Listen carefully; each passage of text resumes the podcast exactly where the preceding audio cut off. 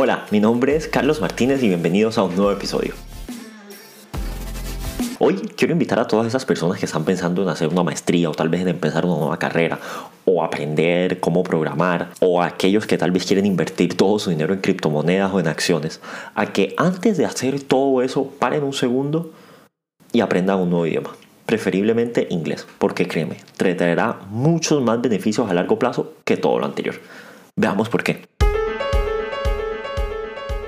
Bueno, yo la verdad creo que a todos, o por lo menos la gran mayoría de las personas tenemos clases de inglés en algún momento de nuestras vidas. En mi caso, pues desde los 8 años en el colegio he estado recibiendo clases de inglés. Y la verdad es que en la mayoría de los colegios, por lo menos de Cartagena, que son los que conozco, el nivel es bastante regular, por no decir malo. Lo que hace que pues luego tengamos todos esos jóvenes, esos niños que terminan de estudiar se gradúan y se vuelven profesionales que no son capaces de comunicarse en inglés. Y ojo, estoy hablando de comunicar, no necesariamente estoy hablando de tener un nivel avanzado de inglés, pero sí de ser capaces de entender y expresar al menos un mensaje o una idea. Y bueno, la verdad es que eso es un problema no solo de Colombia, en América Latina dominar en inglés, la verdad es que es algo muy poco común. El índice promedio en Latinoamérica se ubica en 50.33 con respecto a otras regiones y eso es el índice de crecimiento más bajo desde el 2017. Tenemos que Argentina es el país con un nivel de inglés más alto de la región, o el mejor nivel de inglés de la región, y Colombia se encuentra quinto. Pero eso no quiere decir que el nivel sea bueno. Como dicen, en tierra de ciegos el torto es rey, y este es un caso. Todo eso hace que el saber otro idioma, en especial inglés, se vuelve casi una ventaja injusta para esas personas que dominan un idioma. Cualquier empresa que tenga aspiraciones de crecer, lo primero que necesitará es vender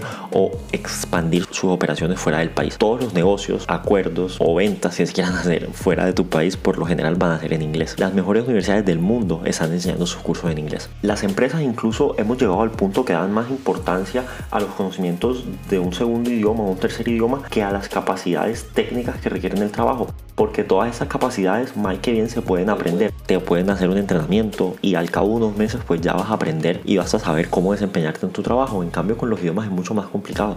Si una empresa necesita a alguien que sepa inglés, pues no van a esperar a que la persona aprenda. Muchas veces no tienen tiempo prefieren mejor contratar a una persona que sepa inglés, en especial en un mercado laboral tan saturado como el que estamos.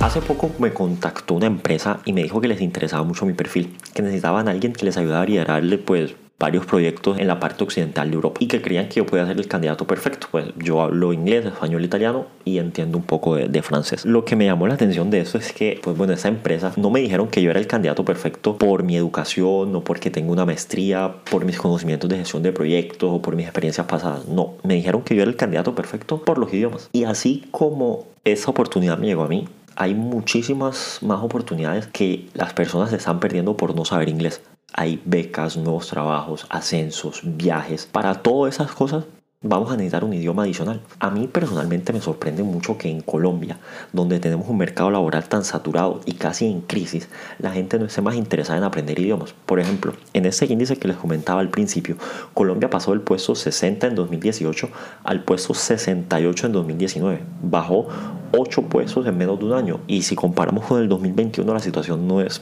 para nada mejor. ¿Cómo es posible que en un país como Colombia estemos bajando puestos en cuanto al manejo del inglés en lugar de subir? Yo entiendo que pues cuando las personas llegan a una cierta edad, entre comillas, tenemos el clásico dicho de que perro viejo no aprende nuevos trucos, pero les digo que es totalmente falso. Nunca es tarde para aprender. Hay muchísimos métodos para aprender muchos idiomas, no todos funcionan de la misma manera. Mi consejo es que prueben varios métodos, que busquen cuál es el método que mejor se ajusta a su estilo y lo más importante, que practiquen y pierdan el miedo. A mí personalmente me ayudaron mucho los videojuegos, pero hay personas que tal vez les ayude más la música, las películas, videos de YouTube o un curso presencial. Así que si estás pensando en aprender un nuevo idioma, ese es el momento. No le des más vueltas. Inscríbete ahora a ese curso de alemán, de inglés, de coreano, de francés. Toma ese riesgo, porque créeme que no te vas a arrepentir.